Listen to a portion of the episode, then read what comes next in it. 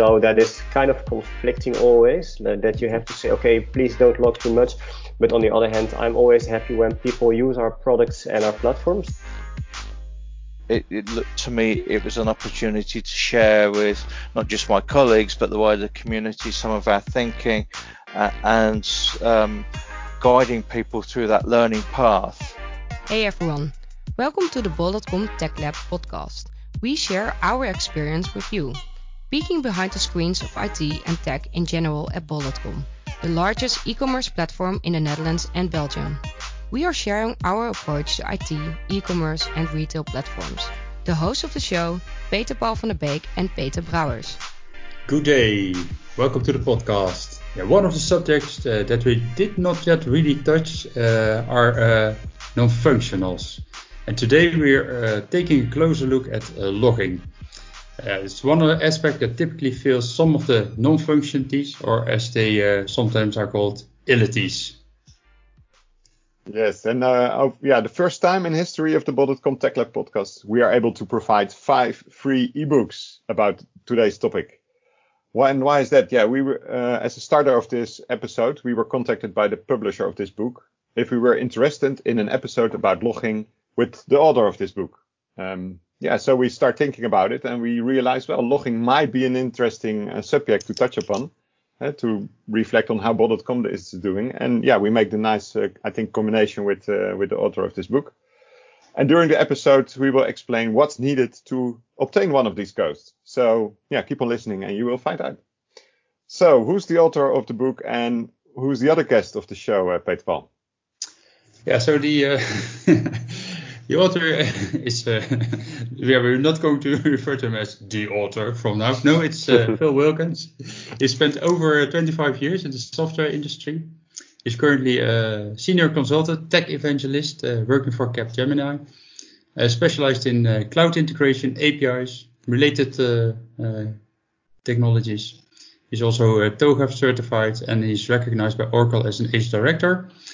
I've been working with some of those in the past as well. And yeah, he has written a few books, including the one we're going to talk about uh, today, uh, Unified Login with Fluent D. So besides him, we have uh, Vlieg. He's a system engineer. He's in his fourth year at Bol.com, really enjoying it. Uh, staying uh, in the same team all the time. So yeah, it must definitely be uh, something for him. Otherwise, you, you don't do that uh, with us. So yeah, he's strong in logging, monitoring metrics, and that's of course why we uh, uh, yeah why we're inviting him today. So the first thing we were going to talk about is yeah.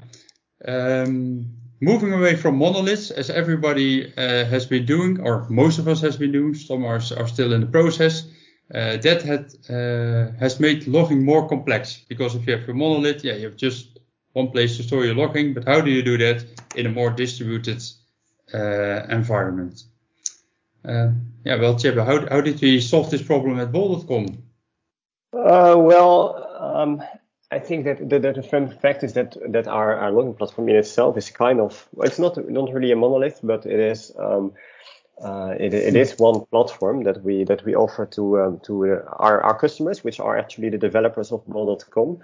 Um, but we but it's, it, it's it is scalable. So when um, there's more applications added, then we add more nodes to the to the platform, and mm-hmm. also um, by using the Elk stack, um, we can um, well we can we can we can um, um, aggregate all of those log sources and add them on the same platform. Um, and by having this centralized um, logging platform to all different teams and all those there's hundreds of applications, you're still able to correlate over multiple applications if, if there's issues popping up that involve multiple applications. So that's one of the things that we do to make working with like a not monolith more easy for customers.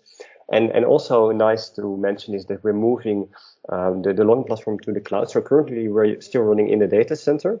Uh, in the cloud, we will be able to, to, to also share logging platform into multiple, um, multiple platforms actually. So one platform per, per environment or segment of the Bol.com landscape and, and have a unified query eventually um, on top of that to be even more scalable well less monolithic in that regards. So um, yeah. So you were you, you mentioned, were mentioning the the- elk stack. That's what we're going to say, Peter, right? Yes. yeah. Could you explain it a little?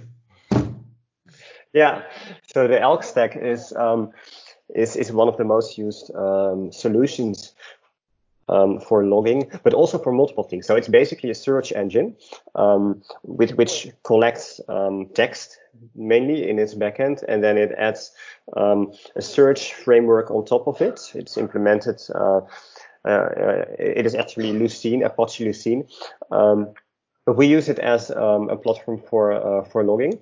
Uh, and ELK uh, is an abbreviation for Elasticsearch, Logstash, and Kibana, in which Elasticsearch uh, serves as uh, the, the data backend. Logstash is uh, the data pipeline, so it um, it gets the uh, logging and it transforms it, aggregates it, and enriches it uh, possibly, and then um, and then uh, then delivers it to uh, and and then Kibana is the, the the front end to it. So Kibana is the thing that users uh, generally interact with, and in, they they add queries to search for um, for logging applications. So that's the, um, the, the platform that we're using. We call it Log Search actually. That's just the name, but uh, internally it's the Elk stack, and that's maybe a nice uh, angle to the other guests because um, what we're using as a as a pipeline is uh, Logstash. It's also a, product by Elasticsearch, but there's there's you can you can in fact exchange um, components from the Elk stack by alternatives, and one of those alternatives to Logstash is FluentD, and that is exactly the um, topic of the book that uh. Phil Wilkins Yeah. wrote. So I guess he is eager to uh, to tell us more about that. yeah. Yes, so um, FluentD is uh, has a very uh, a lot of commonalities with with Logstash, uh, and often uh, um, you're hearing of uh, the EFK stack where uh, people are using Elasticsearch and they're using Kibana to do the visualization of the the logs and metrics, um, but they're replacing the way that um, uh, they get the logs from the uh, different uh, components and feeding into the uh, uh, uh, Elasticsearch or log repositories. Because what we're finding is, from our experience, that um, as companies get bigger, you get specialist teams, um, particularly if they're, they're not fully embraced, perhaps with all the agile ideas uh, and DevOps. Um, and, and as a result, those teams all want to use different tools. Yeah, security would like to use uh, things like Splunk because it's got uh, uh, support for security searches and checks. Uh, and your infrastructure team might prefer Nagios uh, and so on. And the beauty of of both Elasticsearch and uh, FluentD is, is that they can do uh, routing uh, a bit like a, an ultra simple enterprise service bus. Um, and they can collect the logs from different sources and uh, route through to uh, the different technologies, whether that's just Elasticsearch for a, a group collection or send it to the different tools, but uh, depending on what the different needs are. Um, the one differentiator I think uh, that's probably uh, uh, most significant between the two is FluentD has been adopted uh, by the CNCF and has graduated along with uh, Kubernetes and another number of other solutions, um, and is uh, very uh, uh, open source community driven. As a result, you've got a lot of um, connectors to different uh, destinations available to you. Um, the downside being is obviously the governance is a, a, little, bit looser uh, compared to the governance around uh, extensions on Logstash. So can you give an example uh, for uh, for us that really shows the difference? eh? Maybe a use case that, that you say, okay, in Logstash it would be like this, and in FluentD it would be like this. What what use case should we think of? Uh, So, so one of the ones that um, uh, we've we've done is is uh, I mentioned uh, um, the security security teams. Um, we've we've dealt with a couple of customers where uh, they've established the use of uh, a product, um, and they've decided that they want the security-related events. So that's when people sign in, sign out, uh, change things that are getting record uh, information that's getting recorded. They want that to go to their central security repository, but the apps guys uh, just want to see everything to be able to do their usual support. So we've used that FluentD to to duplicate off certain streams of events and say, okay, that's a, a security related event, so we'll send that to their uh, their preferred product for the security team, and then uh, the dev uh, DevOps teams are using a, a central repository. Uh, in one case, it is Elasticsearch, but um, not in all cases. Um, as a result, the two teams can work with the same source of logs, um, but they're just getting the bits that they need. Okay. So that implies then also that the both teams do need another another back uh, end for their logs, right? Am I correct in stating that? So the two teams just need to know about their preferred backend, um, whether that's uh, uh, you know Elasticsearch or uh, another tool like Logz.io or uh, things like that. Uh, so it means that the the security guys can specialize on their product to get the most out of it, and the DevOps guys can uh, you know make the most of um, Elasticsearch. Yeah, so that's also exactly what we are doing currently, and we'll be doing in this, so that we have we have in our uh, logging platform. Well, our logging platform is mainly Elasticsearch, but also our security team has their own uh, platform, and our Logstash uh, they actually hook into our Logstash implementation to um, extract exactly those logs um, that they need in their product. Um, so it's indeed a very useful aspect of um, well the log pipeline, indeed, like. Logstash Fluentd. Yeah, uh, uh, the, the one key difference I think is in, in the setups we've done with FluentD is, is we're not uh, extracting from Logstash. We actually split um, the routing of the messages as they are um, routed to the backends uh, as you would with a, an ESB. You know, if you've, you've got uh, two different um, microservices that uh, or components that want to know about an event, you would um, fire off that event to both uh, uh, points of consumption at the same time. Cool, cool. Exactly. And while uh, while preparing this, we also talked about the distinction about uh, logging for logging and uh, uh, logging for alerting, basically. Well, yeah, our audience has missed the discussion, so could you please tell me what they, or tell them actually, what we mean by those?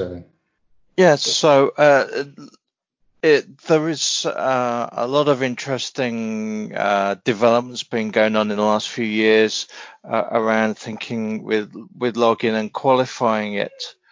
Uh, historically, we tended to look at uh, uh, logging as one big lump, but actually it's several different areas. Um, or, or, should I say it's actually monitoring. So we're talking about things like collecting uh, metrics about how your computer or your host is, is working, your CPU, uh, memory utilization, statistics like that, which are highly numerical a, a more uh, um, metrics based and you want to alert off um, uh, uh, the numerical values when you hit a threshold. Whereas um, if you move up the, the, the stack uh, and you're looking at your OS, you're getting a combination of both. Uh, an OS is giving you metrics, things like how many processes are running, how how uh, um, much switching might be going on between processes, things like that. But at the same time, it's writing events to logs like Joe has logged in or uh, things like that. And you've, you've got what uh, is well known as SNMP traps, which are event traps that uh, uh, when there's a fault on on a, a, uh, piece of the hardware, it might uh, record uh, some detail of the fault, uh, which is more descriptive.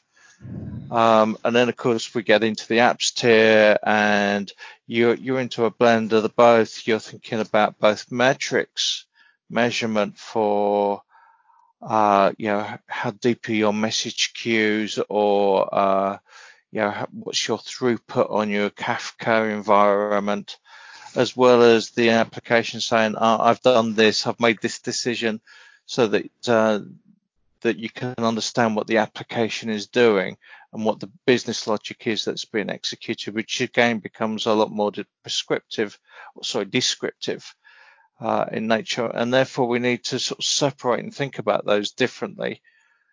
Um, and uh, as a result, you know, we, have got things like open tracing as a as a standard. Uh, you've got uh, um, uh, new event standards for um, events being tracked within infrastructure, particularly in cloud solutions, uh, coming coming about. Um, so logging is only one dimension of it. You are dealing with metrics and potentially capturing them separately, or generating even uh, metrics from logs. Um, you know how, how chatty is a solution if it's generating lots and lots of logs that could be it's it's spinning out of control or something like that. Yeah, I think that uh, those are interesting things, and I think the, the things that you described is what you call in your book the pillars, like uh, metrics and logging and tracing. Uh, at Bol.com, we um, we, we don't do tracing that much yet. It is something that is uh, on our minds, and um, but we still it's still a new world, and it's a world with lots of implications, and and and, and especially for us as a, a product and platform team, um, it, it, it means a lot a lot of resources that we have to um, to use to implement that for all of our uh, services. But metrics and logging and monitoring, we, as we call it, like alerting, basically are things that we we did uh, implement, and um, both for data center and cloud. And uh, an interesting point is that um, as we are discussing now uh, logging uh, for logging or logging for alerting is that that at, as a team at this point in time we have a, a big preference um, to use metrics for alerting and not not necessarily logging for alerting. Um, so I can expand a bit on that. We're um, for for um, the future we we foresee that we're uh, we're implementing and using already Prometheus uh, in in the cloud because it's also a cloud native product and it works really well with Kubernetes that, which we're using. And we're even so happy with it that we're also implementing Prometheus to be used um, eventually in the data center and try to downscale uh, our Nagios. But um, um, but, but, but, but Prometheus is really um, tailored and, and, and, and created uh, to be an alerting platform. And, alert logging is in, in normally, and I, I can see there could be exceptions to that, but normally I would say that that that um, that logging is something that you are um, going to look into when something has gone wrong, and you can use the the, the golden signals for that or some other um, functional um, application like metric based alerts. And if something's gone wrong, then, then you, you, you get your logs and, um, and, and, and you look what, what exactly did happen. Um, but but logs are by nature much much bigger um, by volume by um, storage capacity needs and uh, stuff like that than metrics are. Metrics are very lightweight um, which makes them a bit more fit for a purpose for for alerting in my opinion. Um, and also but it depends of course because sometimes you don't really have control over the metrics. And in that case i, I can imagine that um, that when you have like um, a, a fluent or Logstash or, or Beats or something, uh, uh, a log pipeline close to the application, close to the client, that you could maybe um, generate metrics based on the logs that you're processing, and then and then you could um, you could, for example, uh, define alerts based on those metrics. And, even if that's not possible, I can also imagine that um, that you could you could even um, couple such a log processor to an alerting backend. But I think that makes uh, the landscape more complicated for end users because then suddenly you don't have to deal only have to deal with Prometheus as an alerting backend, but you have to think, okay, was this alert coming from Prometheus or is it coming from our log pipeline? And and complicating things, making it more complex is generally not really a good idea in my opinion. But um, but it, but it certainly is an interesting uh, way of looking at it. We're, we're, we're, we'll make sure to well to, to keep looking at it and maybe there comes a time that we will implement it and provide users with such uh, possibilities. It, it, yes, it's interesting that when it comes to alerts, uh, I would certainly prefer to to have uh, um, have that coming off uh, uh, more metrics, numerical based information. But uh, a lesson I learned many, many years ago was that uh, uh, some applications you can't go back and improve their logging or metrics data. Um, and what we discovered in, in running with a, a a piece of software that we couldn't change is that it would generate a little log message that looked quite innocent um, but we, we, we learned over time that it actually was a warning sign that the application was going to crash and potentially cause data corruption. So, um, taking that lesson going forwards rather than waiting for that to go into Elasticsearch and do a search to find uh, and finding the occurrence of that message.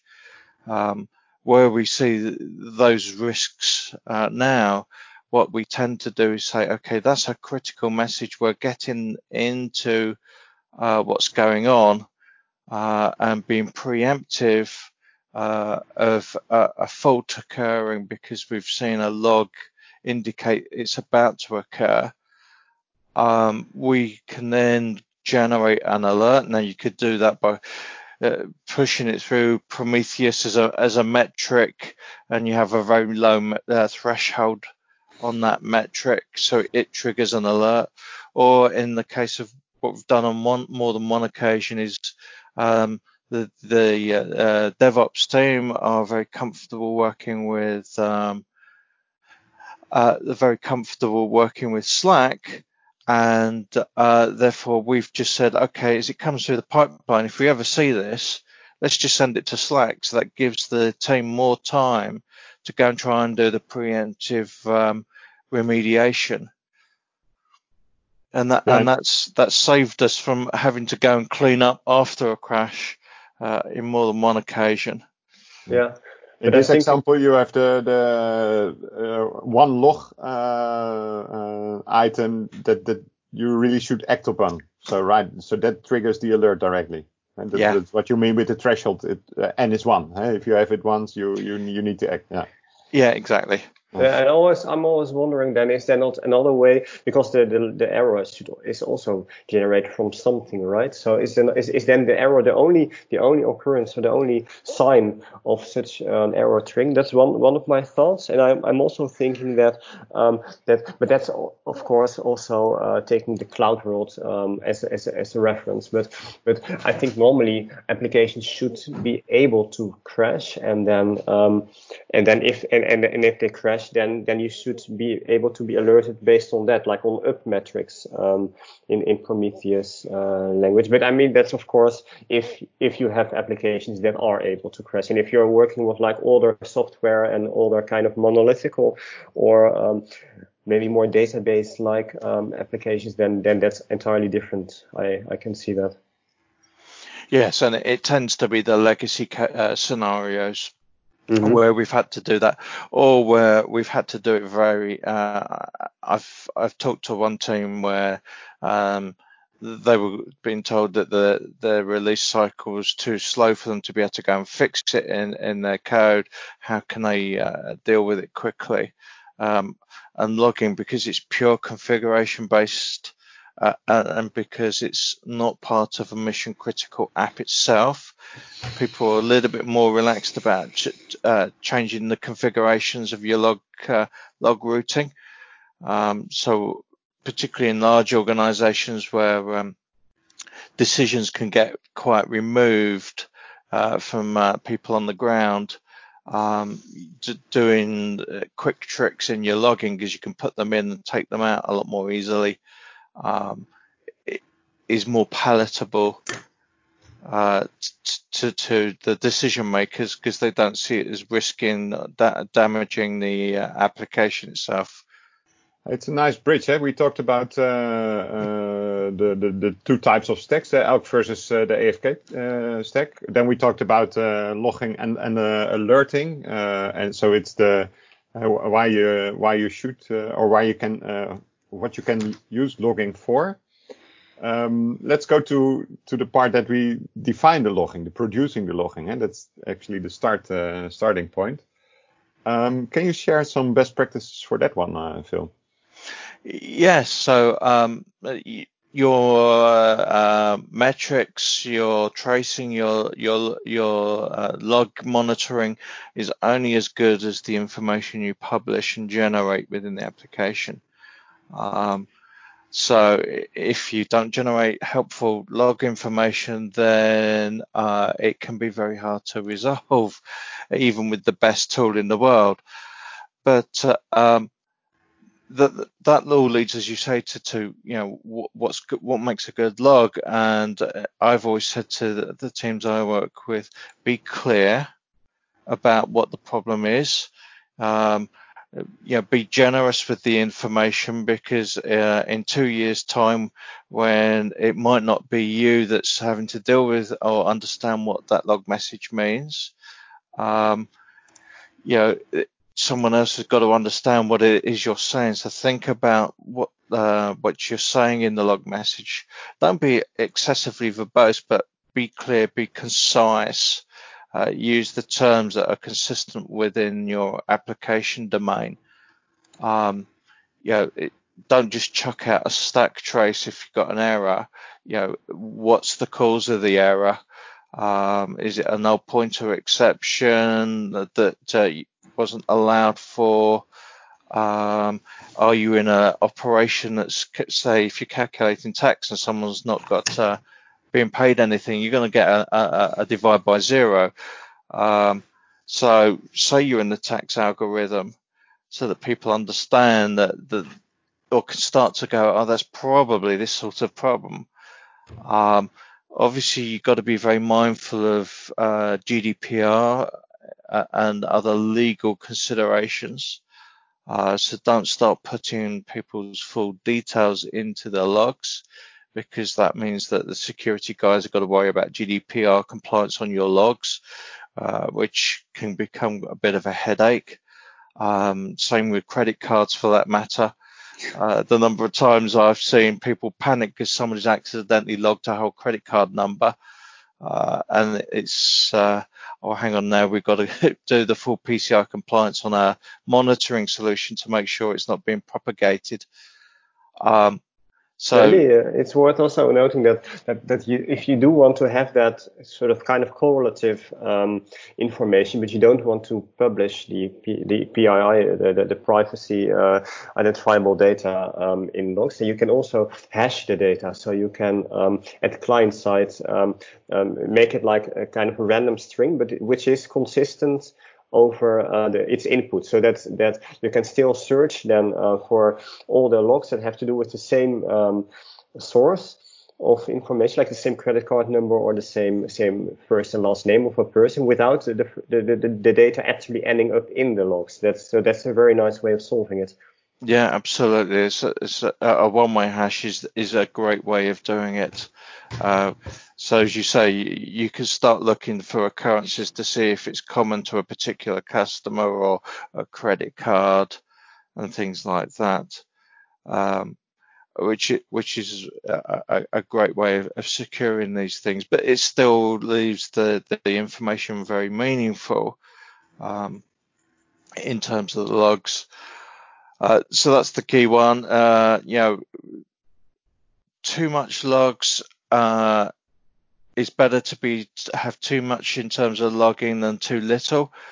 Um, too little and you you'll never be able to diagnose problems without starting to pull things apart. Um, too much we can deal with that because Logstash and Fluentd have the means to uh, filter those out. So uh, the the more verbose messages, um, you can uh, stop them from going to uh, uh, um, Elasticsearch or Splunk or whatever your backend tool is. Um, yeah, or you can, can I, even go on. Can, yeah, can I? Because because you you tracked me with that one, and uh, that's the thing that I think logs are not for free because we we have to run a platform, we have to pay for resources for that, and what we what we see is that sometimes applications they spew like gazillions of logs uh, to the platform. And and then we have to fight because the, the, the platform is not in its current capacity then able to ingest all of it. So i say yes indeed. Maybe more information is better but not at any cost i think.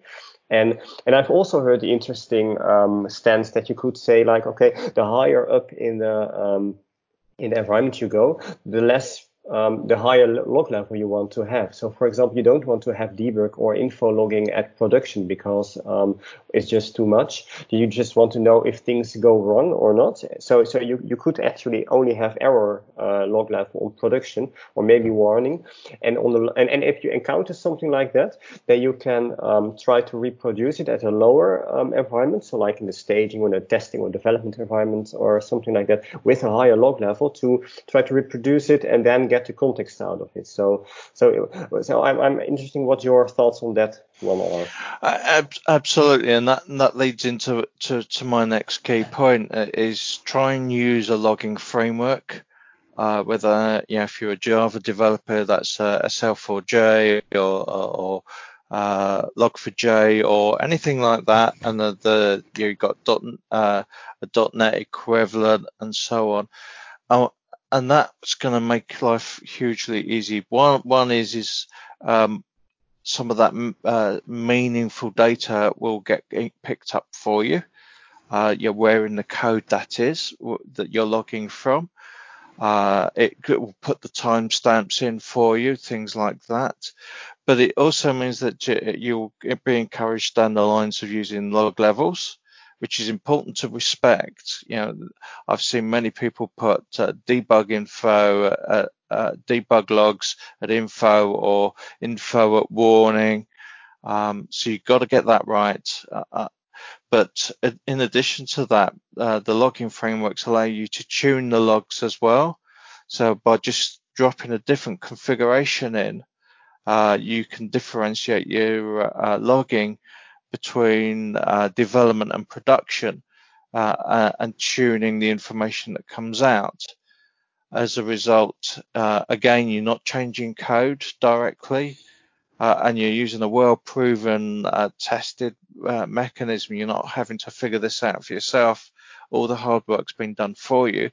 You just got to think about when should I call my logging framework.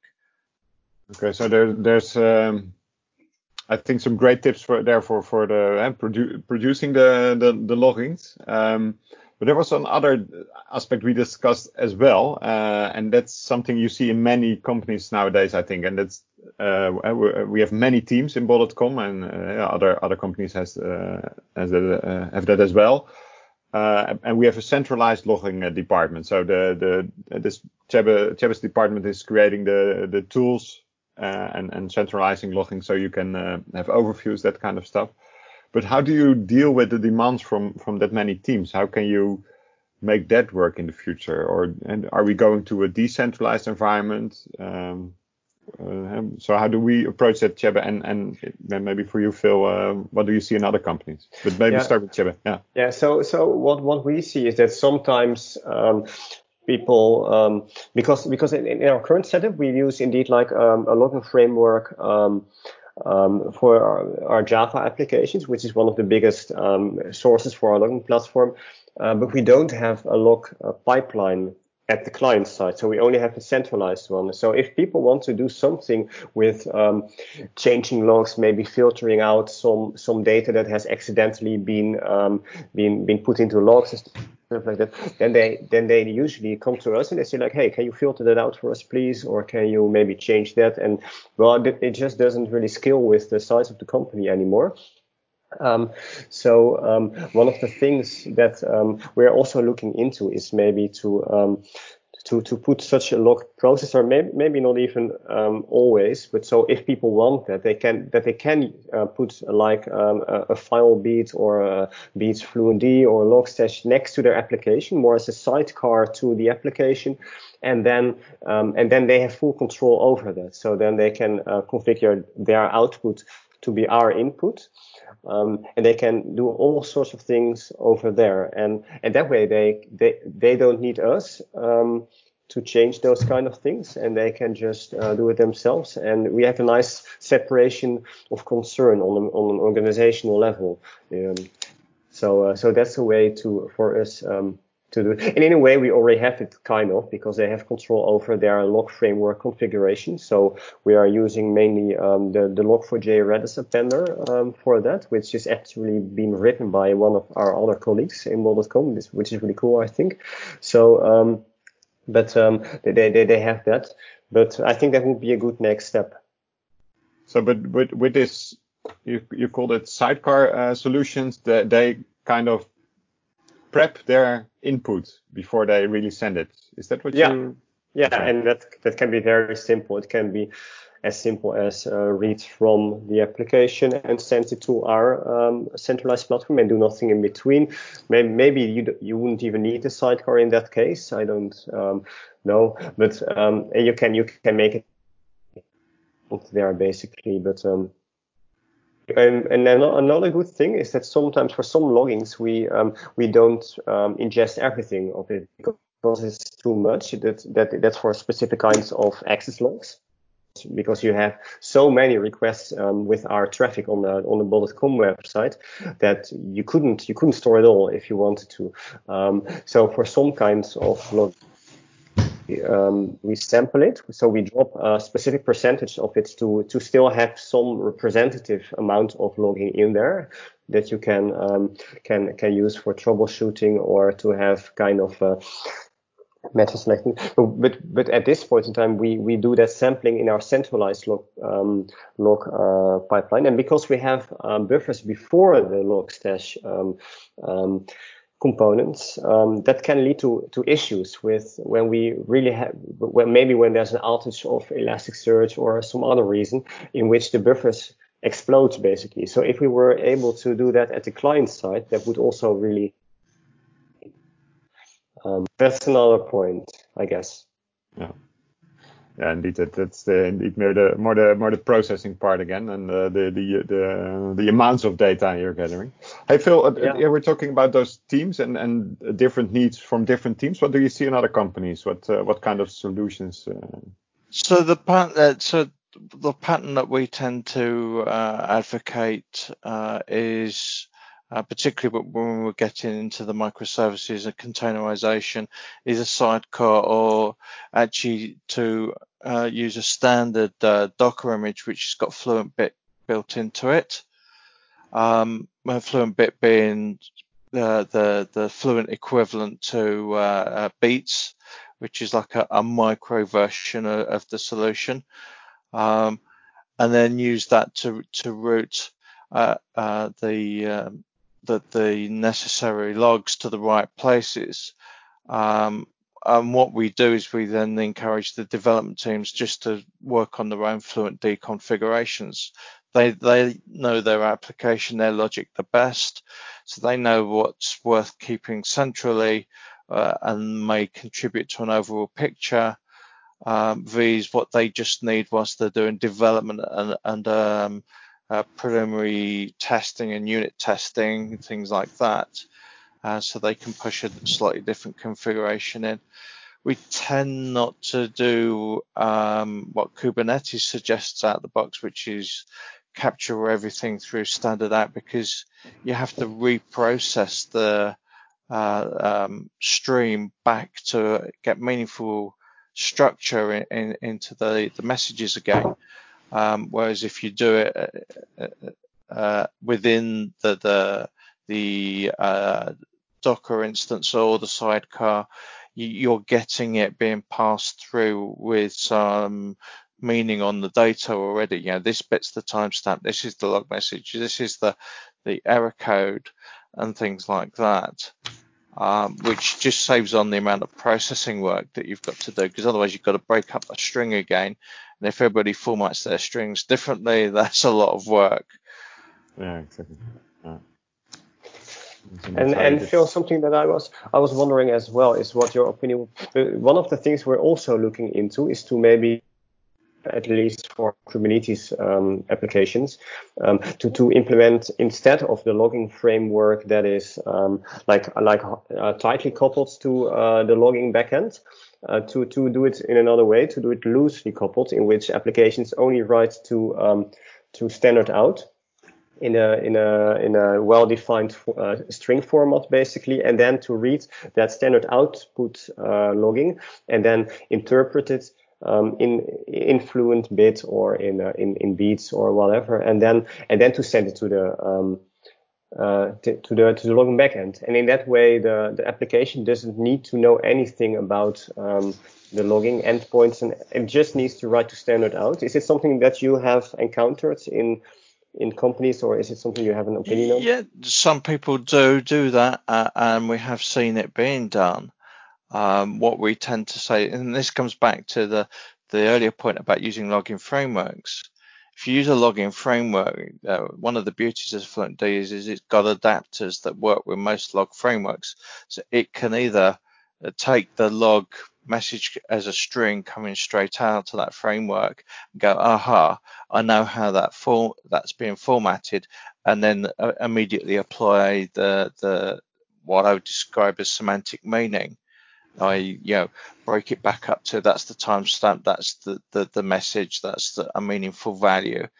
Um, but it does come with a, a slight overhead, or you you, you know uh, use the logging frameworks such that um, you use a plug-in to that framework that passes the data in its in, translating its internal representation because it's it's applying some of those values for you, like the location, uh, your class path. Uh, it's applying the timestamp for you. So it's not putting it into a single string. It actually passes it over using the predefined structures that um, that FluentD understands. Because FluentD internally handles all log messages as a as a, a basic uh, JSON payload. Okay. Uh, okay, we, we are almost uh, uh, yeah, running towards the end of the, the, the podcast already. But I'm interested, Phil. How, how did you come up with with uh, start writing this book about FluentD? What was the for you the, the starting point?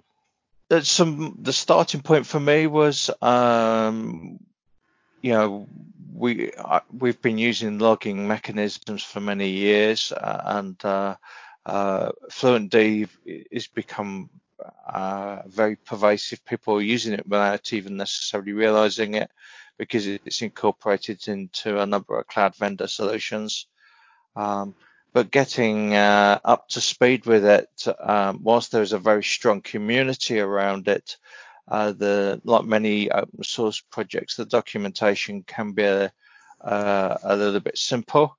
So um, it, it, looked to me it was an opportunity to share with not just my colleagues but the wider community some of our thinking uh, and um, guiding people through that learning path uh, of getting up to speed quickly with it and understanding a bit more of the art of the possible um, because it's only when you start using it you start going ah I could do this and I can do that uh, to be a little bit smarter you know uh, processing, if you're taking a standard out, converting it to uh, a, a, JSON payload so it um, can be used in a NoSQL database, for example, and things like that. And that's what led me into into the journey of uh, uh, writing the book.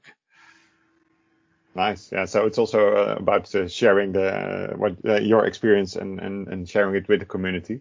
So that's the interesting part. Yeah. I, I made a note. if if you're in that community and you're you are interested in one of those promo codes, yeah, subscribe to our podcast and reply on our Twitter account. It's at bol underscore com underscore techlab.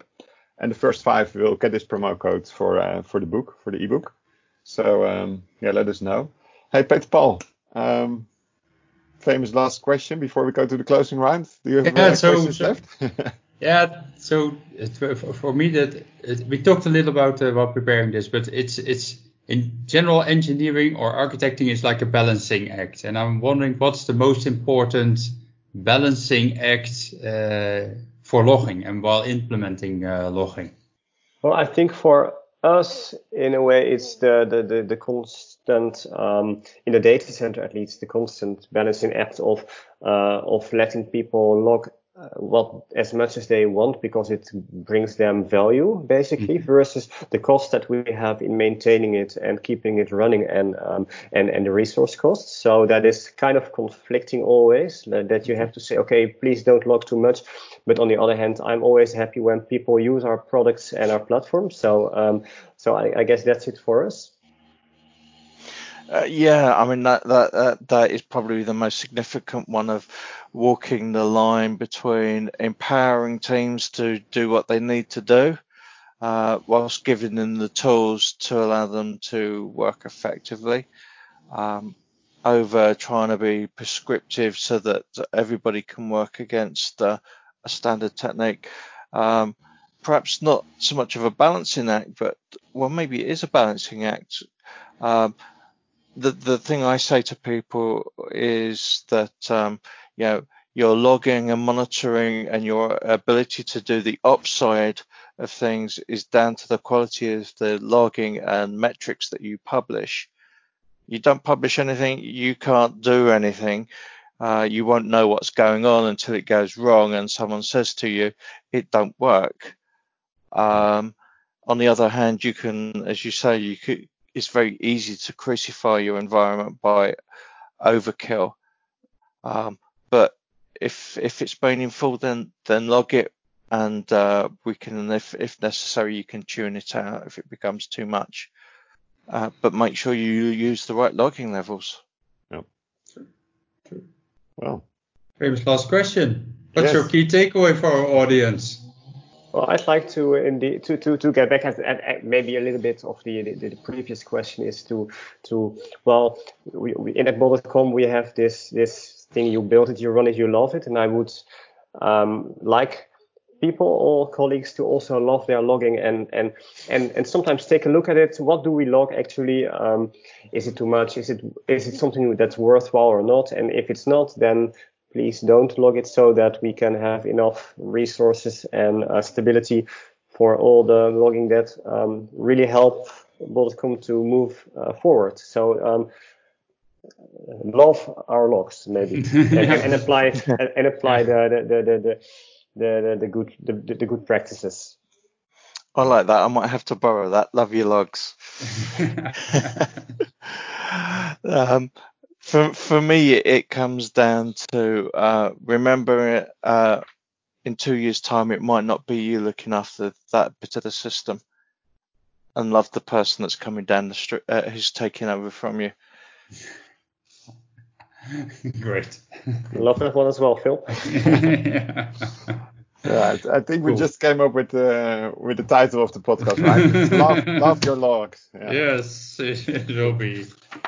And, Okay. th- thanks, uh, thanks, Phil, for uh, yeah the, the sharing your time with us and, and talk about uh, FluentD and, and logging in uh, general. Uh, yeah, your book Unified Logging with FluentD. Uh, um, yeah, I, I shared with you how to get the promo, promo code. Um, th- thanks for your time and and hope you uh, you had a great time as well.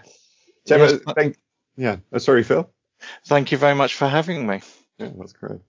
Yeah, Tjebbe, you as well. Thank you for uh, thank for your time to share your uh, your, your vision on, on the logging in uh, and uh, and I also like the fact that you you started to ask these questions uh, towards Phil and uh, really uh, made it a great conversations and conversation and then yeah I got some new insights as well about logging and how we are dealing with it and also looking towards the future with with our cloud movement. So um, really interesting. Thanks. Yeah, it was a pleasure to me as well. So uh, thanks for having me.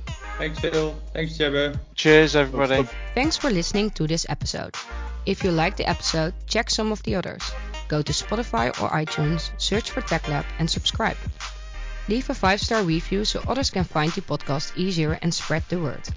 We like interactions, so if you have any questions or suggestions, find us on Twitter, LinkedIn, or mail techlab at bol.com. Hope to meet you in our next episode. Have fun!